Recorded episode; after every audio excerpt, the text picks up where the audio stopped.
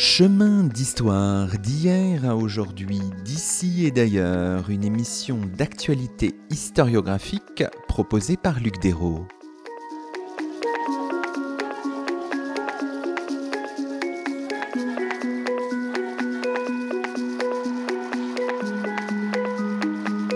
Bonjour à toutes et à tous, c'est le 83e numéro de nos chemins d'histoire, le deuxième de la troisième saison et nous avons le plaisir d'accueillir à notre micro Marie-Laurence Hack. Bonjour à vous. Bonjour. Marie-Laurence Hack, vous êtes professeure d'histoire ancienne à l'université de Picardie Jules Verne et vous venez de faire paraître un ouvrage intitulé À la découverte des Étrusques, un livre publié par les éditions de la Découverte. Aujourd'hui, dans nos chemins, nous allons à la rencontre d'un peuple d'Italie disparu au 1er siècle avant Jésus-Christ, un peuple aussi mal connu que fascinant, une civilisation qui a fait l'objet, dès l'époque antique et jusqu'à nos jours, de multiples tentatives d'appropriation, de simplification ou encore de falsification. C'est toute cette histoire savamment tressée qui est racontée dans ce livre. Alors commençons peut-être de manière un peu inhabituelle dans notre émission, Marie-Laurence Hack, en regardant la première de couverture de votre ouvrage, Le monde étrusque, la civilisation étrusque. Alors je ne suis pas sûr qu'on utilise encore cette expression de civilisation très complexe, et ici symbolisée par un visage, celui de Vélias Purina, un portrait reproduit donc sur cette première de couverture une fresque de la chambre funéraire de la tombe des Enfers sur le site de la nécropole de Monterozzi près de Tarquinia dans le nord du Latium. On est probablement à la fin du IVe siècle avant notre ère environ. Alors que sait-on de cette femme? On a une série d'informations et que cela nous dit-il du monde étrusque au point que vous avez choisi de placer cette reproduction sur la première de couverture Alors, je voudrais partir de l'image de cette femme. Ce qu'on sait de cette femme et ce qu'on voit surtout, euh, c'est un profil. Un profil d'une dame élégante qui a une coiffure très élaborée, une sorte de chignon. Elle a un bandeau, elle a des boucles d'oreilles. Elle semble aussi maquillée, du moins c'est ce qu'on peut deviner. Et euh, donc ce qu'on voit en premier, c'est le soin du corps chez cette jeune femme qui est sûrement une aristocrate, dont le profil se trouve donc sur une fresque, comme vous l'avez dit, d'une tombe qui se trouve à Tarquinia, qui est plus exactement la tombe d'Alorco, ce qu'on peut traduire en français par la tombe de l'ogre. Euh, c'est une tombe qui est souterraine, euh, par laquelle on entre par ce qu'on appelle un dromos, c'est-à-dire un couloir souterrain. Et là, qu'est-ce qu'on voit? On voit deux chambres différentes. Et dans la chambre la plus ancienne, on a une magnifique fresque. Mais cette fresque, en fait, on n'en a que des morceaux. En fait, elle s'efface. Et ce qui apparaît, ce qu'on voit le plus nettement, c'est ce profil de cette femme belle, je crois qu'on peut le dire, qui participe à un banquet avec probablement son mari, qui lui s'appelle Arndt. On a son nom de famille par une inscription, Arndt Velka. Et comme vous l'avez dit, euh, cette femme, on a son nom en plus de son image. Elle s'appelle Velia. Elle a donc et c'est un point important pour ce qu'on sait de ces femmes étrusques. Elle a donc un prénom, prénom qui n'était pas accordé aux femmes romaines. Hein. Je rappelle que les femmes romaines portaient le nom de leur père. Elles ne portaient pas de prénom, elles portaient ce qu'on appelle le gentilis hein, de leur père et aussi un surnom. Tandis que les femmes étrusques, elles, avaient un prénom, ce qui est déjà un indice sur la place particulière de la femme au sein de la société étrusque. Donc, ça veut dire qu'avec cette image, vous, vous nous introduisez déjà dans une forme de spécificité de ce monde-là aussi. C'était peut-être le, le, dessin de votre, votre idée personnelle et puis peut-être le projet aussi euh, de, de l'éditeur. Euh, oui, c'était le projet, c'était de s'intéresser à une partie de l'Antiquité qui est mal connue et qui est singulière. Euh, les Étrusques ne sont pas les Grecs, ne sont pas les Romains, alors qu'ils ont eu des relations avec ces différents peuples, avec les Phéniciens également. Et pourtant, il y a une particularité des Étrusques. Alors, la particularité la plus visible, hein, celle que j'ai voulu montrer sur la couverture, c'est donc celle des femmes étrusques, mais il y en a d'autres, comme on aura sûrement l'occasion de le voir. Disons quelques mots pour poser le contexte un petit peu. Pour que nos auditeurs ne soient pas totalement perdus, quand on dit l'histoire des Étrusques ou le monde étrusque, dans quelle épaisseur temporelle nous plaçons-nous, Marie-Laurence Alors, on parle, euh, j'ai dire, de, de l'époque pré-romaine et du début de Rome. C'est-à-dire, pour ce qui est de la chronologie, je partirai du 8e siècle avant Jésus-Christ pour arriver au 1er siècle avant Jésus-Christ. On se trouve donc à un moment où Rome émerge. Elle se constitue sous une forme de, république, hein, pour ce qui est du, régime politique, mais à côté de Rome et en Italie centrale, il y a des peuples euh, différents, dont les Étrusques, qu'on peut situer géographiquement entre l'Arno, ce fleuve qui passe à Florence, et le Tibre hein, qui passe euh, à Rome. Et donc dans cette partie entre l'Arno et le Tibre, on a toute une zone qui est occupée par un peuple qu'on appelle les Étrusques. Mais on a aussi euh, d'autres parties de l'Italie qui ont été, j'allais dire, touchées, concernées par les Étrusques, puisqu'il y a eu des peuplements étrusques et un mouvement de colonies étrusques. Alors à la fois le nord euh, de l'Italie, nord-est surtout, Spina, Adria par exemple, hein, tout près de la côte adriatique. Adria a donné le nom de mer Adriatique. On a des colonies étrusques de ce côté-là pour faire justement du commerce avec les Grecs. Et puis au sud de cette euh, Étrurie, on a en Campanie, donc dans la région de Naples, hein, des foyers de peuplement euh, étrusque. Une partie de la Corse aussi est concernée par euh, le monde étrusque. Il y a la Corse, en effet. Hein. il y a une colonie, un comptoir, je dirais, hein, étrusque qui est bien connu. Où il y a des fouilles actuellement.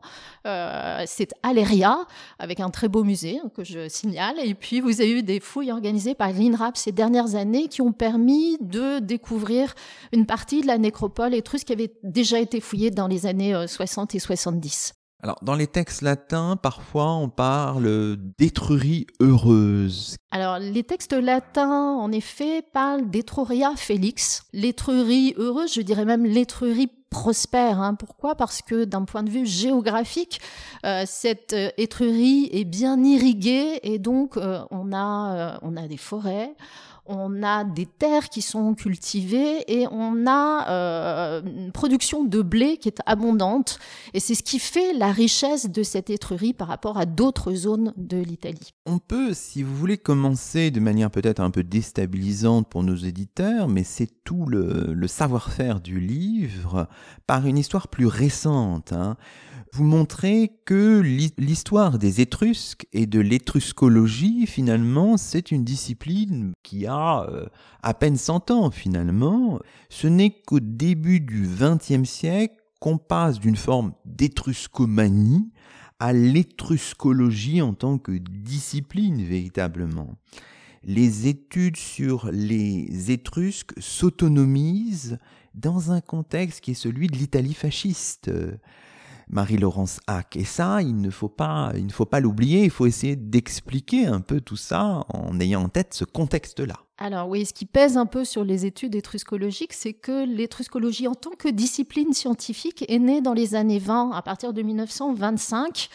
Euh, dans une Italie qui est fasciste, hein, où euh, Mussolini a imposé son pouvoir et Mussolini a encouragé le développement d'études sur le passé de l'Italie. Ça intervient bien sûr hein, dans un contexte euh, de nationalisme exacerbé. Et donc c'est en 1927, on peut dire 26, 27 et 28, en plusieurs étapes, hein, que naît l'étruscologie, j'allais dire sous le patronage de Benito Mussolini, qui encourage ces, études et puis qui reçoit évidemment un accueil favorable de la part des savants qui voient là une opportunité pour faire reconnaître euh, leurs publications scientifiques et leurs centres d'intérêt. Vous rappelez un moment dans votre ouvrage qu'en 1938 paraît un manifeste de scientifiques racistes. Alors vous dites qu'il n'y a pas d'allusion spécifique aux Étrusques, mais vous signalez au moins trois signataires qui ont vanté l'apport euh, culturel, biologique des Étrusques à la prétendue race italienne.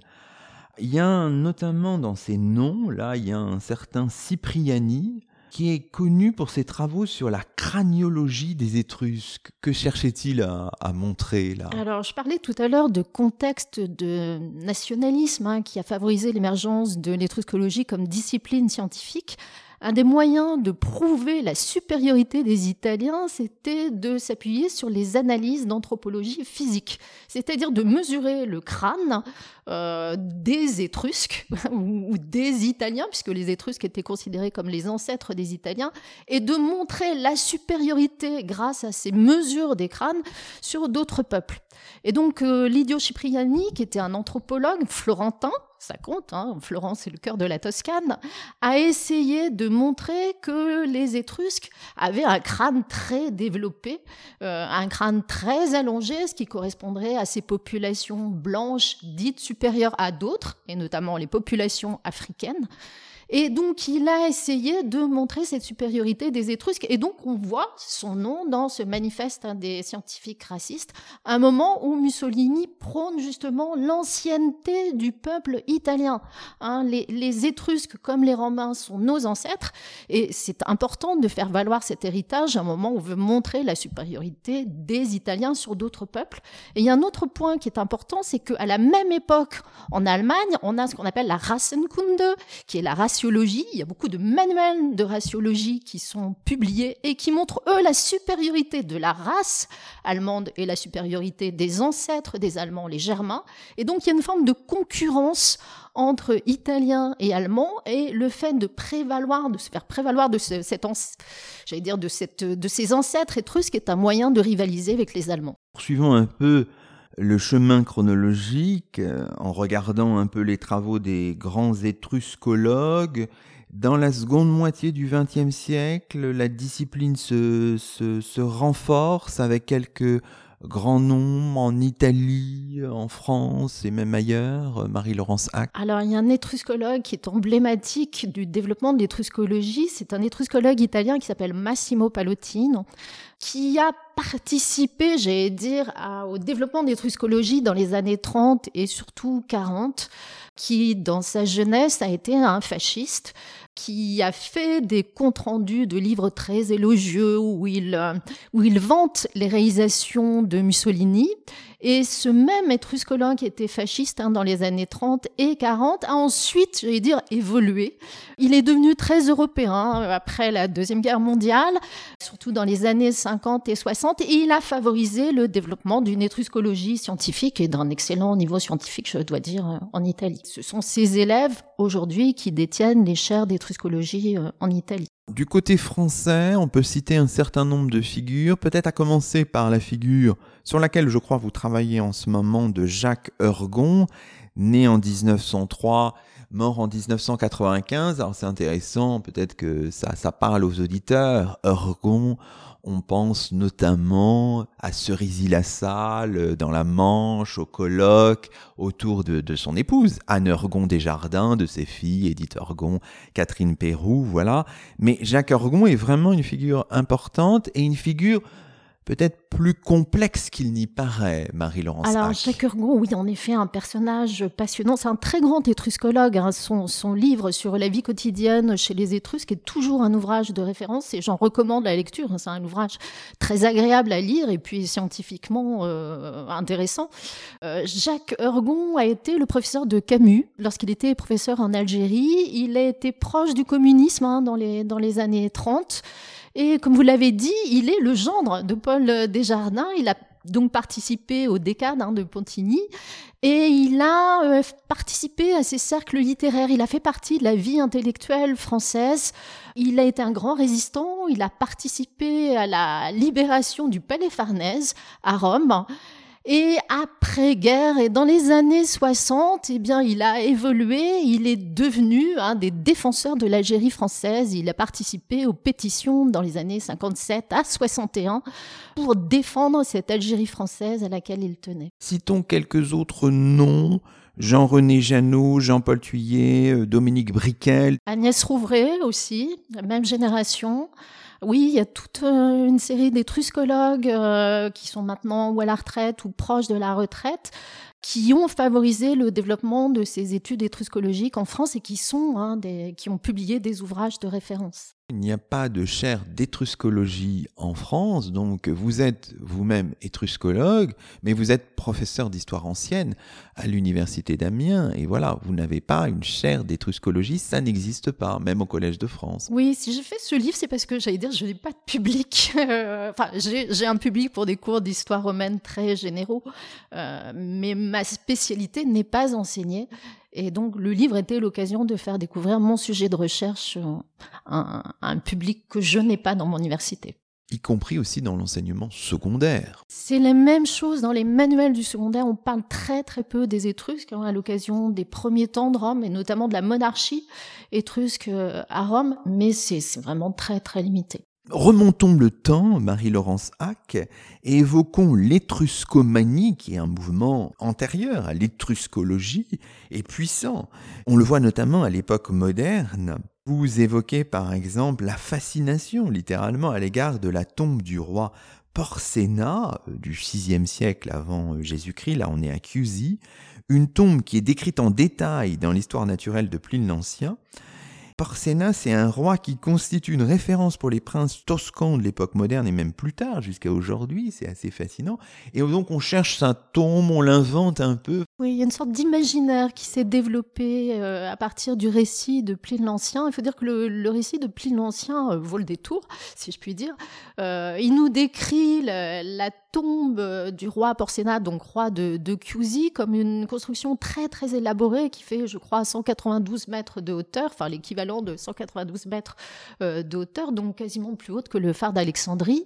Euh, avec une base monumentale, une série de pyramides enchevêtrées, et puis surtout euh, le roi euh, Porcena se serait fait incinérer dans cette base de la tombe avec toute sa fortune, un char tiré par quatre chevaux, et on a des détails en plus de ça un peu étranges, une poule avec plusieurs milliers de poussins en or qui ont été représentés dans la base de cette tombe. Alors évidemment, hein, les savants, surtout au moment de la Renaissance ont essayé de chercher, de retrouver cette tombe. Ils ont aussi fait des dessins de cette tombe pour essayer de comprendre comment elle était élaborée, construite.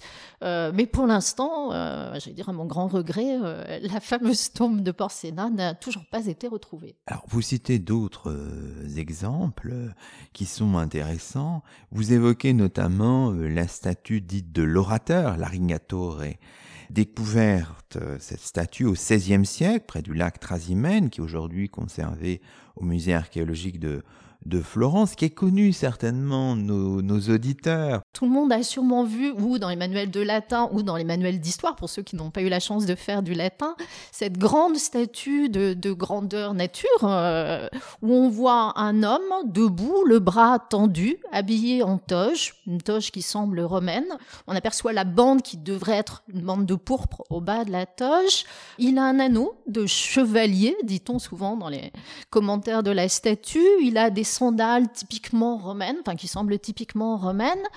Et donc, euh, cette image de statue en bronze a servi d'illustration, euh, par exemple, à des textes de Cicéron dans les manuels de latin. C'est l'orateur en train de s'exprimer, on l'imagine bien au Sénat, en train de s'adresser euh, à d'autres sénateurs. Et en réalité, quand on observe bien la statue en question, il a sur le bas de la toge une inscription étrusque, étrusque de trois lignes qui nous dit qu'il s'agit d'une dédicace, hein, d'une offrande de la part d'un étrusque qui s'appelle Aole Metelli, que cette offrande a été faite euh, dans un sanctuaire, enfin déposée dans un sanctuaire. On a même le nom du dieu Tekesans. Euh, cette statue, je pense de la, du 1er siècle avant Jésus-Christ, n'a rien de romain, mais il s'agit euh, d'une statue étrusque. Comment se manifeste l'étruscomanie aux époques modernes et contemporaines? Alors, il y a plein de formes différentes. Ça se ça se voit, ça s'observe en regardant toutes les fouilles qui sont menées, hein, parfois par les princes eux-mêmes. Alors vous citez Là, on est une époque récente. Le roi de Suède, Gustave VI Adolphe, roi entre 1950 et 1973, qui est un roi archéologue. Marie oui, oui. Alors il, a fait, euh, comme j'allais dire, comme tout prince, il a fait des études à l'école militaire euh, en Suède, hein, mais il a aussi fait des études d'archéologie. C'était vraiment une passion pour lui.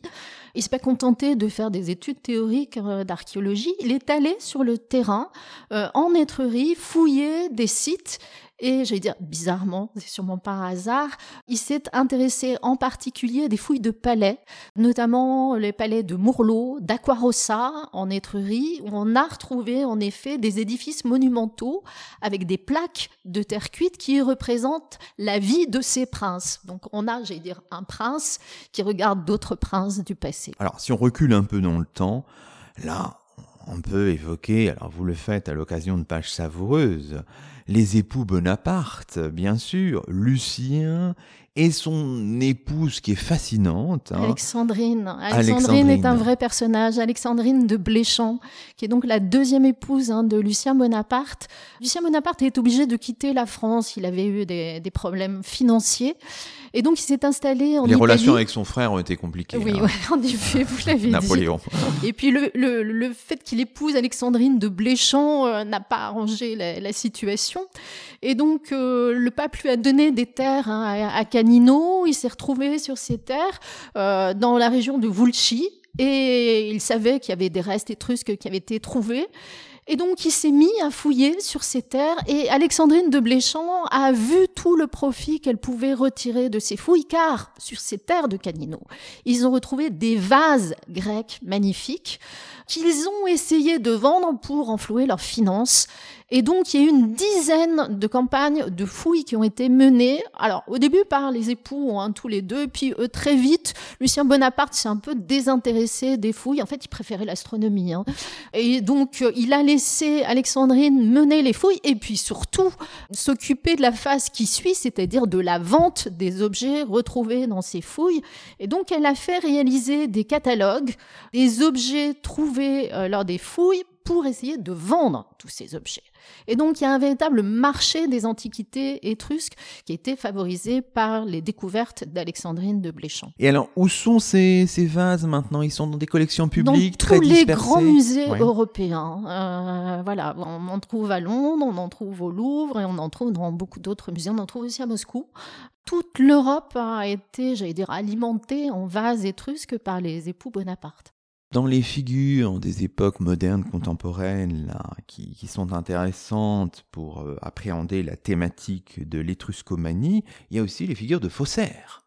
Alors là, vous en avez un certain nombre et vous avez ce faussaire de génie Ingirami hein, du XVIIe siècle, qui est une figure là aussi vraiment tout à fait étonnante, Marie-Laurence Hack. Ah oui, alors euh, Kurt il fait partie d'une grande famille de Volterra. Hein. Volterra est une cité euh, étrusque et Kurt est, fait partie donc de, de, cette grande famille. On trouve des cardinaux, on trouve des magistrats et lui se sent peut-être pas à la hauteur et pour essayer, j'allais dire, d'occuper une place de premier choix, enfin de, de, se mettre un petit peu en valeur, il dit avoir trouvé dans le jardin de sa, de sa maison familiale euh, ce qu'il appelle des scaritis, c'est-à-dire des, des petits objets euh, de terre cuite qui renfermeraient des inscriptions étrusques, des objets étrusques.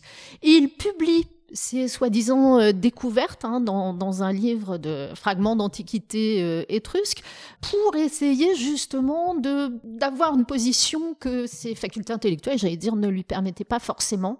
Alors le problème, c'est que ce n'est pas un très bon faussaire, qu'il fait des fautes d'étrusque, j'allais dire, il se trompe hein, dans le dans le sens de la langue étrusque, euh, il mélange des textes latins, enfin voilà, ce n'est pas un très bon faussaire, mais j'allais dire, ça le rend attachant. Et euh, alors, j'expliquais son, j'allais dire sa forgerie, peut-être par un manque d'aisance ou de faculté intellectuelle par rapport à d'autres membres de sa famille, mais je pense qu'il y a aussi une bonne part de, j'allais dire, de blague, ce qu'on appelle la beffa. Voilà, c'est-à-dire qu'il joue, il s'amuse. Voilà, c'est un moyen, j'allais dire, de défier les savants de son époque. Le livre dans lequel il publie tout ça, je crois que c'est en 1636, euh, c'est un beau livre. Le projet éditorial est vraiment euh, Alors, intéressant. Un très beau livre avec des cartes, euh, avec des dessins. C'est vraiment un, un, très très bel ouvrage. Mais j'allais dire oui pour la beauté du geste et pour le jeu peut-être. Et ce qui est important derrière aussi, c'est la visée, j'allais dire idéologique, c'est un bien grand mot. Mais ce qu'il veut montrer, c'est l'ancienneté de sa patrie, de sa ville d'origine, Volterra. Et il montre que c'est Volterra qui est presque à l'origine du monde sur cette terre. Dans les formes d'étruscomanie des époques modernes et contemporaines, il y a aussi une forme peut-être plus, poétique que vous évoquez plutôt au début de l'ouvrage. Hein, et vous intéressez aux croquis étrusques de David Herbert Lawrence, l'auteur de L'amant de Lady Chatterley. Lawrence qui visite euh, l'étrurie en 1927, tout juste après l'achèvement de son grand roman. Et les croquis paraissent en 1932, deux ans après la mort de, l'auteur. Et ça a nourri aussi l'imaginaire autour de ce monde-là, Marie-Laurence Hack. Ah oui, alors j'aime beaucoup euh, ce livre de Lawrence, euh, Les croquis étrusques, hein, Twascan Sketches. Euh, alors c'est un livre, enfin c'est un livre, Attention, il faut être précis, ce sont au départ des articles de journaux pour une revue américaine qui s'appelle Travel, qui est une revue de New York. Il publie une sorte de récit de voyage qu'il fait avec un ami qui s'appelle Brewster, qui est un peintre américain. Et il, euh, avec Brewster, ils font une visite des sites étrusques, hein, euh, Cerveteri, Tarquinia, Volterra, et il décrit ce voyage. Et il fait des Étrusques justement un peuple libéré, un peuple sensuel, un peuple vivant, par opposition à la modernité, j'allais dire, de l'Europe industrielle et de l'Angleterre. Et ce qui est intéressant, c'est qu'il écrit ses Etruscan Sketches au moment, justement, où il revoit la deuxième version de l'amant de Lady Chatterley. Et donc, la femme que vous voyez sur la couverture et par laquelle vous avez commencé l'émission, qui s'appelle Velia. C'est un peu, j'allais dire, la Lady Chatterley de Lawrence. Lawrence a rêvé sur ces femmes étrusques. Il en a fait des femmes libérées, des femmes qui aimaient faire l'amour. Il a peut-être beaucoup, euh, j'allais dire, laissé son imagination divaguer, mais j'ai trouvé le point de vue intéressant. Ce que je vous propose, c'est peut-être de faire une petite lecture à ce moment de l'émission. Euh, vous évoquez notamment euh, à la page 14 de votre livre le moment où euh, Lawrence évoque les nécropoles de Cerveteri, donc dans l'Assium, et voici ce qu'il dit, c'est assez beau, hein, c'est vraiment un beau texte.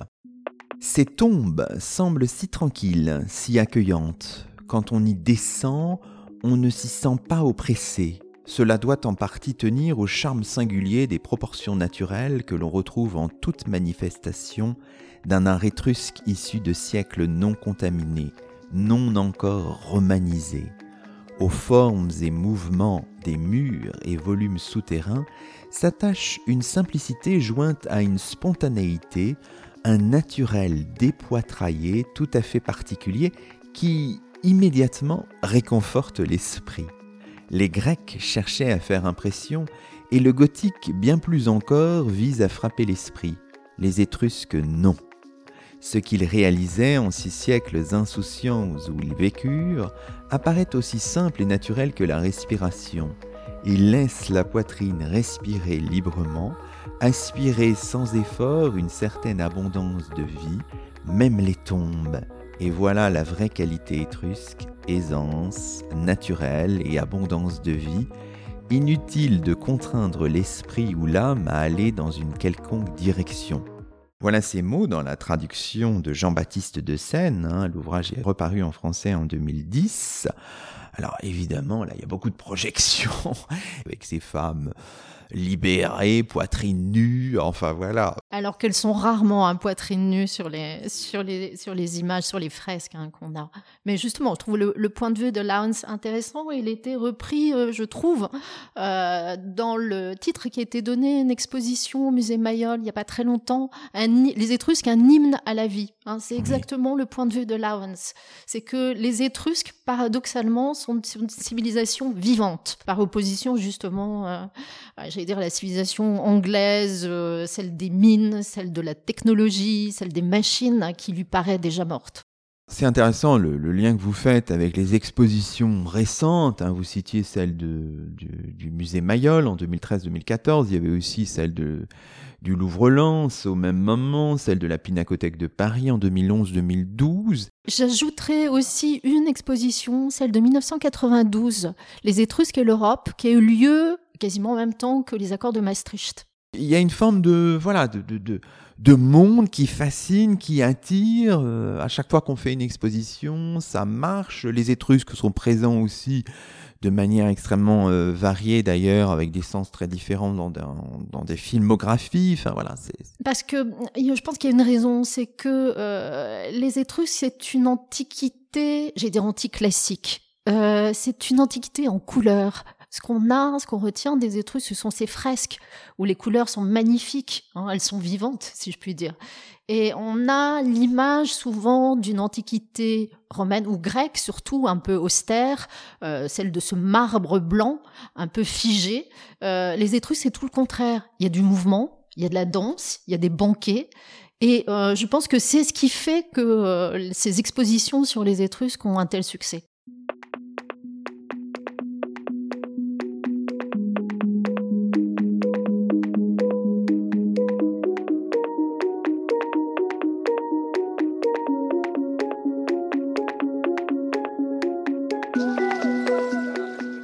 Écoutez Chemin d'Histoire, une émission d'actualité historiographique.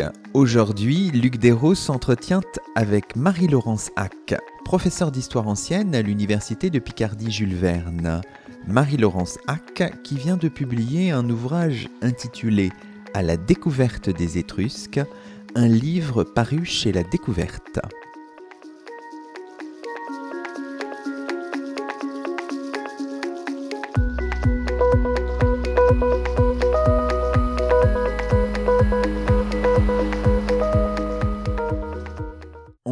Revenir maintenant à l'histoire du monde étrusque, se plonger dans euh, cette euh, antiquité pré-romaine, encore que l'utilisation du mot pré-romaine soit, soit complexe, en revenant d'abord peut-être à la question des origines et à celle de la langue, des questions cruciales et qui d'une certaine manière participent au mystère hein, qu'on nous vend aussi régulièrement.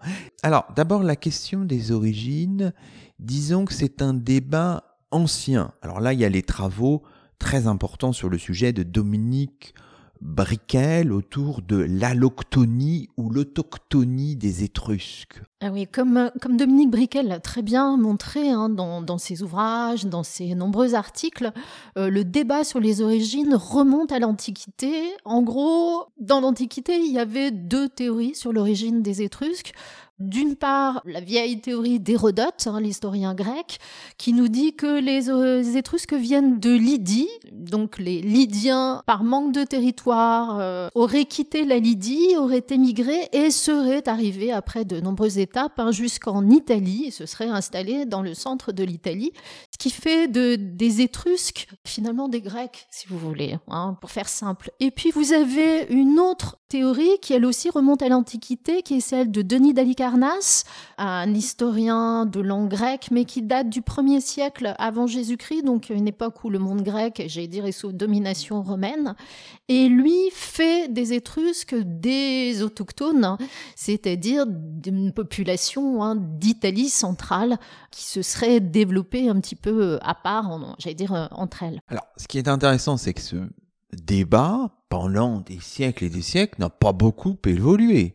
Il est repris plus tard, notamment à l'époque euh, moderne. Aujourd'hui, une série d'études fondées sur l'ADN, hein, qui font d'ailleurs des parentés, euh, ces études avec des liens avec euh, la Turquie. Elles rencontrent d'ailleurs un écho très positif en Turquie. Oui, le problème de ces analyses génétiques, c'est qu'elles sont compliquées. Alors, il y a d'abord un aspect scientifique, c'est que pour prendre des, des morceaux d'ADN qui ne soient pas pollués, qui soient intacts, sur lesquels on puisse faire de véritables analyses, c'est difficile, puisque en général, euh, les Étrusques étaient incinérés et non pas inhumés, donc trouver des restes humains hein, qui n'aient pas été manipulés, qui, pas, qui ne soient pas corrompus, c'est difficile.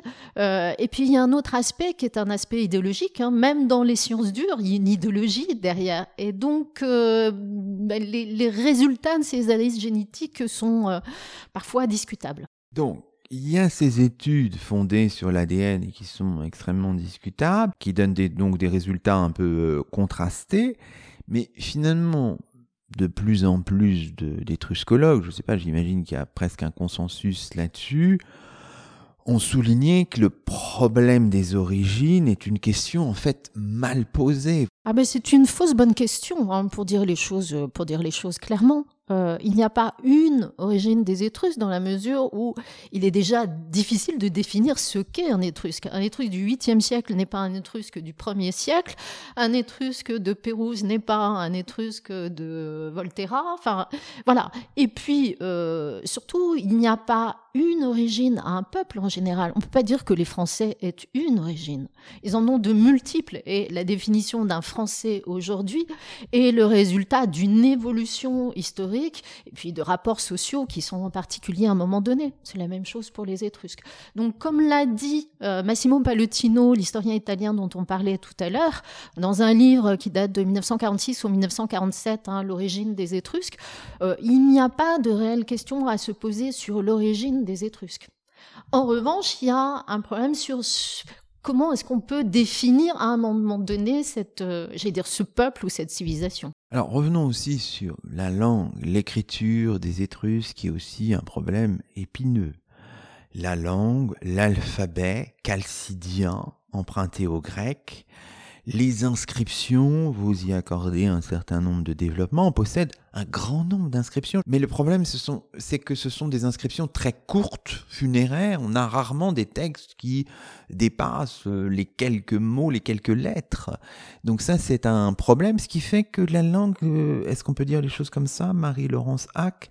N'est pas la langue étrusque n'est pas vraiment maîtrisée aujourd'hui? Alors oui, si, si on s'est posé le problème de l'origine, euh, en effet, c'est à cause de la langue. C'est parce qu'on a en Italie centrale une langue, j'ai dire qui ne ressemble à aucune autre en Italie. Une langue qui est particulière. Et c'est la raison pour laquelle on s'est posé le problème de, des origines. On s'est dit d'où viennent ces Étrusques qui parlent une langue qui n'est pas celle des autres peuples d'Italie? Euh, L'Étrusque ne ressemble pas du tout au latin. Alors ensuite, il faut différencier deux choses. Il y a d'une part la langue et d'autre part, il y a l'écriture. Alors, la langue étrusque est en effet une langue qui ne ressemble à rien de ce qui est connu en Italie euh, pré-romaine. Euh, c'est ce qu'on appelle euh, une langue agglutinante, c'est-à-dire que la fonction des mots dans une, dans une phrase se fait par ajout de suffixes. Elle a le même modèle, si vous voulez, de fonctionnement que le hongrois, que le basque, qui sont d'autres langues agglutinantes. L'étrusque est ce qu'on appelle une Rechtsprache en allemand, c'est-à-dire une langue d'attestation fragmentaire, c'est-à-dire on a peu finalement hein, de témoignages de la langue étrusque, même si les inscriptions, en effet, sont très nombreuses. C'est-à-dire qu'on a beaucoup de textes qui ont été transcrits grâce à une écriture qui est d'origine grecque, comme vous l'avez dit. Euh, cette langue, qui était donc originale, a été transcrite, écrite, à partir de l'emprunt d'une autre langue, qui est la langue grecque. Il n'y a pas d'alphabet étrusque, si je puis dire. Il y a une adaptation de l'alphabet grec pour écrire une langue qui est différente. Et c'est toute la difficulté. L'alphabet, l'alphabet se lit bien puisqu'il est grec. On comprend le grec ancien. Mais la langue elle-même, on la connaît relativement mal. Alors je disais, on, a des textes, hein. on a des inscriptions, on a euh, environ 15 à 18 000 inscriptions qui sont connues, mais la plupart de ces inscriptions sont très courtes. Qu'est-ce qu'on trouve? On a euh, des noms de famille, on a des âges, on a des liens de parenté, puisque la plupart de ces inscriptions sont des inscriptions funéraires. Donc on a des textes très courts. Et on a très peu de textes longs qui nous permettent de connaître cette langue et donc de la comprendre parfaitement. Et là, les perspectives dans ce domaine, on peut encore progresser ou on est un peu bloqué? Je pense qu'on progressera, mais tout doucement. Hein, c'est ce qu'on appelle la méthode combinatoire qui permet d'avancer un petit peu, c'est-à-dire qu'on compare les textes. On n'a pas de, de pierre de Rosette. Ah, oui. Alors, on a une pierre de Rosette. Euh, on a des inscriptions qui ont été, euh, enfin, une inscription longue. J'ai dit qu'on en a peu, mais on en a une qui a été retrouvée à Pyrgie à la fin des années 60. On a un texte en phénicien, un texte en étrusque, écrit sur des lamelles en or, sur trois lamelles en or.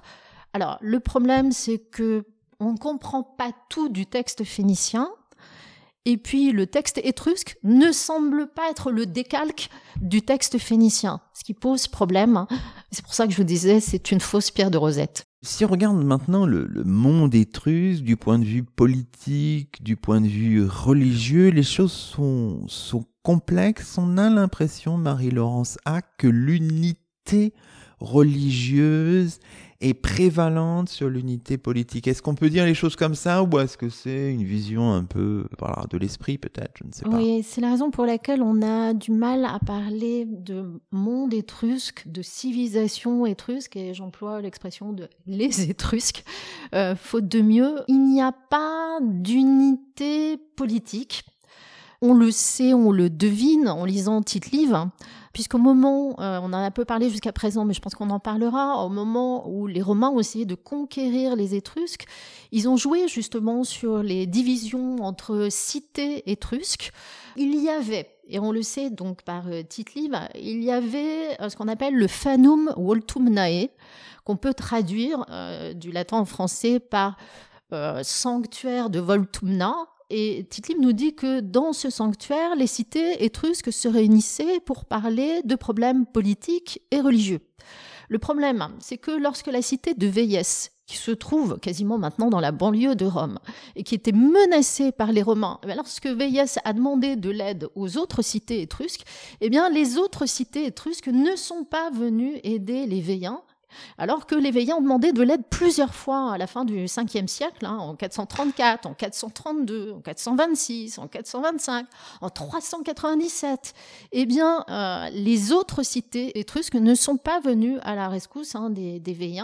Et donc, les Veillans, au bout d'un siège de dix ans, ont cédé aux Romains. Et donc, on ne peut pas parler d'union politique des Étrusques, ce qui explique justement le déclin et la défaite progressive devant les Romains. Autour de ce Fanum Voltumnae, on a quand même des recherches archéologiques. On se demande si le, siège de ce sanctuaire n'était pas Orvieto, c'est ça? Oui, oui, oui. Euh, il y a une collègue de l'université de Pérouse qui s'appelle Simonetta Stoponi qui a mené une série de recherches à Orvieto pour essayer de trouver le fameux sanctuaire de Voltumna dont parle Tite-Live. Il semble, puisqu'elle a fait des découvertes qui sont intéressantes, qu'il y a eu à Orvieto plusieurs temples. Je ne vais même pas donner le nombre de temples, il n'y en a pas beaucoup, mais si je n'ose pas donner le nombre de temples, c'est qu'il y a encore des fouilles en cours. Hein. Il y a eu, je crois, découverte d'un temple cet été, donc je m'avance pas beaucoup. Et, et ce qu'elle a découvert, c'est qu'en effet, donc il y a des temples qui ont peut-être permis j'allais dire, des réunions religieuses hein, des Étrusques dans ce cœur de l'Étrurie que serait Orvieto. Résumons un peu les choses. Une unité politique qui est un peu euh, fantasmée. Hein. L'idée de douze cités-États qui forment une alliance lâche qu'on appelle la dodécapole étrusque, c'est encore, ça relève un peu euh, de la légende peut-être, ou euh, pas forcément, enfin on ne sait pas trop. Alors, bon, c'est ce que nous disent les textes latins sur les Étrusques, mais il faut toujours se méfier hein, de ce que disent euh, les textes. Et j'ajoute, puisque j'en ai pas parlé tout à l'heure, que nous n'avons pas de texte littéraire étrusque. Hein. comme je disais, nos principaux témoignages des Étrusques, d'un point de vue, j'allais dire, écrit, hein, ce sont des inscriptions funéraires qui sont très courtes. Et nous n'avons pas, j'allais dire, d'histoire étrusque écrite par les Étrusques. Nous avons toujours le témoignage des vainqueurs ou des ennemis ou des concurrents ou des alliés, mais alliés de courte durée. Et donc c'est difficile de savoir quelle était cette organisation politique. Est-ce qu'il y avait réellement une dodécapole? Moi j'en doute un peu étant donné qu'il y avait plus que douze cités étrusques. Bon, est-ce que cette alliance politique ou ces réunions politiques euh, rassemblaient seulement douze des cités étrusques? Peut-être, je n'ai pas d'avis définitif sur la question. Revenons aussi sur la religiosité des Étrusques. On a maintenant des idées peut-être assez précises sur le panthéon euh, étrusque. Enfin, précis, je m'emballe peut-être un peu. Oui, alors on, connaît des choses sur le, sur le panthéon étrusque, puisque comme je l'ai dit, on a des inscriptions. Alors, on a aussi pas mal de dédicaces, hein, comme le, celle qui se trouve sur la statue de l'orateur, hein, de l'Aringator, euh, qui nous permettent d'avoir le nom euh, de certains dieux étrusques. Alors, il se trouve qu'un certain nombre de dieux, noms de dieux, de noms de dieux sont euh, très proches des noms de dieux grecs. Hein, je pense à Aplou, qui correspond à Apollon, Euh, je pense à Minerva qui correspond à Minerve, ainsi que d'autres euh, dieux étrusques. Euh, donc on a, on peut faire des équivalences, quelques équivalences entre certains dieux étrusques et certains dieux grecs, mais c'est pas le cas pour tous les dieux étrusques. Et on a hein, d'autres dieux avec des noms particuliers dont nous ne connaissons pas toutes les compétences. On connaît aussi, notamment grâce à vos travaux doctoraux, l'importance de la science divinatoire des Étrusques, ce qu'on appelle la ruspicine. Et on sait l'importance pour eux d'analyser à travers les sacrifices les signes envoyés par les dieux. Et en particulier, on sait l'importance de l'examen de du foie des victimes de sacrifices. on peut peut-être revenir sur un dessin qui est reproduit à la page 107 de votre ouvrage, le dessin du, un dessin du foie en bronze de Plaisance. Alors, pour le non spécialiste, ça peut un petit peu effrayer, là, tous ces, toutes ces combinaisons euh, de, de dessins. Qu'est-ce qu'on qu'est-ce qu'on voit et qu'est-ce que ça nous qu'est-ce que ça nous montre? Alors, c'est un défi radiophonique, là, Marie-Laurence. Alors, il s'agit, j'allais dire, d'un foie de bronze, la reproduction d'un foie de mouton en bronze qui a été retrouvé donc dans le nord de l'Italie à Plaisance qui date euh, sûrement du début du premier siècle avant Jésus-Christ ou de la fin du deuxième euh, siècle avant Jésus-Christ. Alors, sur lequel on a, c'est ce qui fait la particularité, une série d'inscriptions. Euh, des inscriptions qui sont gravées dans des cases. Et on a en particulier sur tout le bord du foie 16 cases qui sont représentés et dans chacune de ces cases, on a un nom de Dieu différent. Alors pourquoi ces noms de Dieu sur ce modèle de foie de bronze? Euh, Eh bien, pour dire que lorsqu'il y avait une anomalie sur cette partie d'un foie d'animal sacrifié, en particulier foie de mouton, eh bien, c'est que le Dieu dont le nom était inscrit sur ce foie de bronze était mécontent ou lançait un avertissement aux hommes. Le principe, en fait, pour être clair, c'est que le foie d'un animal, qui est considéré comme le siège de la vie d'un animal pour les Étrusques, puisqu'il est rempli de sang, eh bien, reproduisait le ciel où se trouvent les dieux. Et donc, dans le dieu, on peut dessiner l'emplacement, les sièges des divinités, selon les Étrusques. Eh bien, le foie reproduit le ciel. Et donc, de même que vous avez, je ne sais pas, euh, le dieu Kilens qui se trouve en haut à droite, eh bien, dans le ciel, ce serait la même chose. Alors, poursuivons un peu notre présentation euh, du monde étrusque, des Étrusques, on a dit, c'est pas toujours facile à dire, en évoquant un peu l'organisation de la société. Alors évidemment, on revient à la place des, des femmes. On sait que dans euh, l'imaginaire, hein, les femmes étrusques sont vues comme des femmes euh, libres, émancipées, je dirais même peut-être parfois des femmes faciles. Qu'en est-il? On a l'impression à vous lire qu'il y a à la fois une exaltation du couple et une place quand même particulière des femmes dans la société étrusque. Marie-Laurence Hack. Oui, alors euh, il faut partir du point de vue, j'allais dire des anciens, des Grecs et des Romains sur ces femmes étrusques. Hein. Comme vous l'avez dit, euh, pour les Grecs et les Romains, les femmes euh, étaient, les femmes étrusques étaient, pour tout dire, hein, complètement débauchées. Alors pourquoi d'abord cette image? Parce que chez les Grecs en particulier, les femmes n'étaient pas admises au banquet.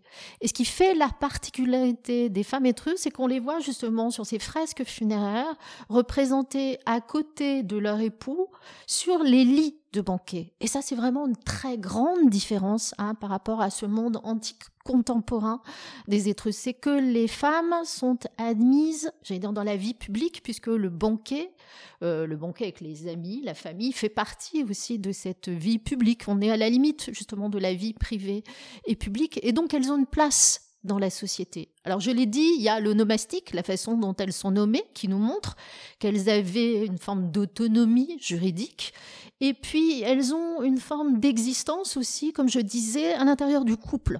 C'est le fait d'être des épouses mariées avec donc un mari, de fonder une famille qui leur donne une forme d'autonomie dans la société.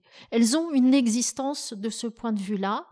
Et il y a un autre point qui est intéressant, comme vous l'avez dit, c'est le, couple. Hein. Euh, mari, femme, c'est pas juste pour faire des enfants, hein, comme on le voit chez les Romains, où le mariage euh, n'a comme unique but que la procréation. Euh, sur beaucoup de ces fresques funéraires étrusques, on a des gestes d'affection entre époux. Euh, vous avez une épouse qui caresse le menton de son mari ou le mari qui caresse le menton de son épouse. Vous avez un certain nombre d'urnes funéraires ou de sarcophages, comme le sarcophage du Louvre, qui représentent des époux ensemble dans la mort, l'un à côté de l'autre, quasiment, j'ai dirais, égalité. Voilà, on va peut-être un petit peu loin là, mais c'est un point important. Et euh, ces urnes funéraires étrusques qu'on appelle des urnes bisome, puisqu'il y a deux corps, soma, le corps en grec, euh, sont, sont, importantes et sont même, j'allais dire, euh, elles sont attachantes, enfin, émouvantes même à regarder. Il existe même une, une urne de la ville de Pérouse qui date de la fin du deuxième siècle avant Jésus-Christ, où vous avez un couple qui est représenté en train de s'embrasser sur la bouche quelque chose qui est unique dans le monde antique et qu'on ne trouverait pas euh, ni chez les Romains ni chez les Grecs. Vous le dites très bien, hein, tout ça participe aussi de l'attachement qu'on a à ce monde-là, parce que l'art étrusque, enfin, euh, y compris euh, quand on le contextualise, c'est émouvant. Oui, il y a aussi une importance du corps. le corps semble être libre. Euh, vous n'avez pas de vêtements qui entravent les mouvements. Euh, sur beaucoup de ces fresques funéraires étrusques, par exemple, mais aussi sur euh, d'autres d'autres objets, alors je pense à des plaques de terre cuite ou d'autres, on voit des mouvements de danse. On a donc on a vraiment l'impression même de corps libéré physiquement. C'est pas juste d'un point de vue juridique ou social. Hein. C'est le, corps vraiment se libère, il est en liberté. Et puis il y a un point sur lequel je suis pas revenue tout à l'heure et qui fait aussi la particularité de cette société étrusque et de ces femmes étrusques, c'est que les femmes étrusques euh, sont admises au jeu. Hein. vous avez des épreuves athlétiques qui sont représentées, des sortes de Jeux olympiques si vous voulez, hein. euh, même s'il faut se garder des, des, comparaisons. Et on a dans la représentation des tribunes, vous avez des femmes qui sont représentées point qui est aussi très original. Alors on peut terminer, si vous voulez, cette émission en revenant une nouvelle fois à l'art et à la littérature et en lisant un extrait de, du début de votre chapitre qui s'appelle Les petits chevaux de Tarquinia. Vous évoquez un roman de Marguerite Duras. Alors ce que je vous propose, c'est immédiatement de lire ce texte et puis de vous céder la parole pour conclure euh, juste après. Alors voici comment ce chapitre, on est à la page 281 de votre ouvrage, commence. C'est une bonne idée, Tarquinia. Vous allez voir ces petits chevaux des tombes étrusques. Ils sont beaux comme je ne sais pas quoi.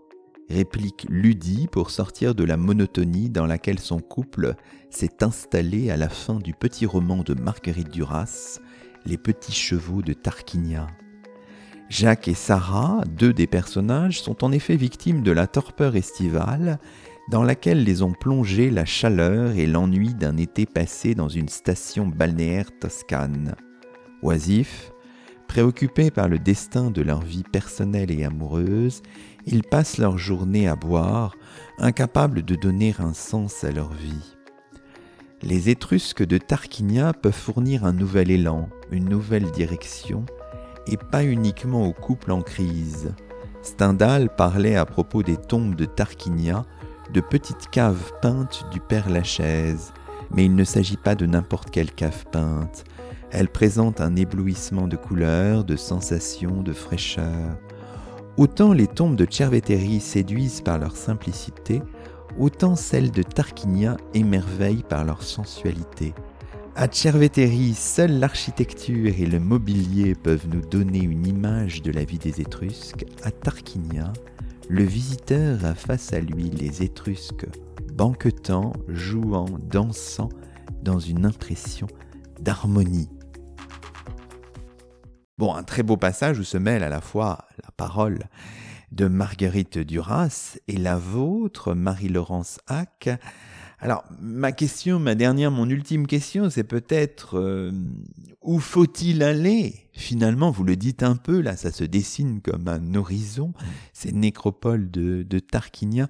Où faut-il aller pour découvrir ce, ce monde étrusque? Qu'est-ce que vous, quel serait votre, votre conseil, puisque ce livre est aussi, d'une certaine manière, un guide pour aller voir les choses directement au-delà de votre livre même? Pour les Parisiens, évidemment, aller au Louvre, hein, où il y a des salles réservées aux antiquités étrusques, aller voir le sarcophage des époux, où vous avez justement un homme et son épouse l'un à côté de l'autre, hein, sur un sarcophage de terre cuite. Ils sont magnifiques. Euh, pour nos auditeurs qui habitent en province, allez dans les musées de la ville la plus proche de chez vous. Il y a dans la plupart des musées de province des dépôts du musée Campana. Alors Campana était un banquier euh, qui s'était intéressé aux antiquités étrusques et le, Louvre, enfin l'État français a récupéré euh, les objets étrusques de ce banquier, hein, euh, le marquis Campana, et ils ont été envoyés dans différents musées de province. Et donc il y a sûrement près de chez vous des antiquités étrusques. Alors si vous voulez sortir de France, allez bien sûr en Italie. Euh, il faut aller à Rome, au musée de Villa Giulia, qui est magnifique, euh, qui est réservé aux antiquités étrusques. Et puis bien sûr, euh, aller en Toscane, aller en Ombrie, aller dans le Latium, dans toutes ces régions, dans ces trois régions. J'allais dire où que vous alliez, donc quel que soit le musée, quasiment, vous trouverez des objets étrusques. Et vous, votre, votre lieu favori en Étrurie si vous aviez un lieu particulièrement qui vous émeut à chaque fois que vous y allez? Euh, Alors je dirais euh, C'est un tout petit musée. J'ai eu la chance d'aller dans les réserves et c'est très émouvant. Il y a des séries euh, d'urnes, d'objets qui sont pas étiquetés. Euh, voilà, on a l'impression d'être au milieu des Étrusques. Bah, merci beaucoup, Marie-Laurence Hack. Et c'est ainsi que se termine le 83e numéro de nos chemins d'histoire, le deuxième de la troisième saison. Aujourd'hui, nous étions en compagnie de Marie-Laurence Hack, professeure d'histoire ancienne à l'Université de Picardie Jules Verne, et qui vient de faire paraître un ouvrage remarquable intitulé À la découverte des Étrusques, un livre publié par les éditions de la découverte. Toutes nos émissions sont disponibles sur la plateforme SoundCloud et sur le site chemindhistoire.fr avec un S à chemin. À très vite pour un nouveau rendez-vous radiophonique. Que la force historienne soit avec vous.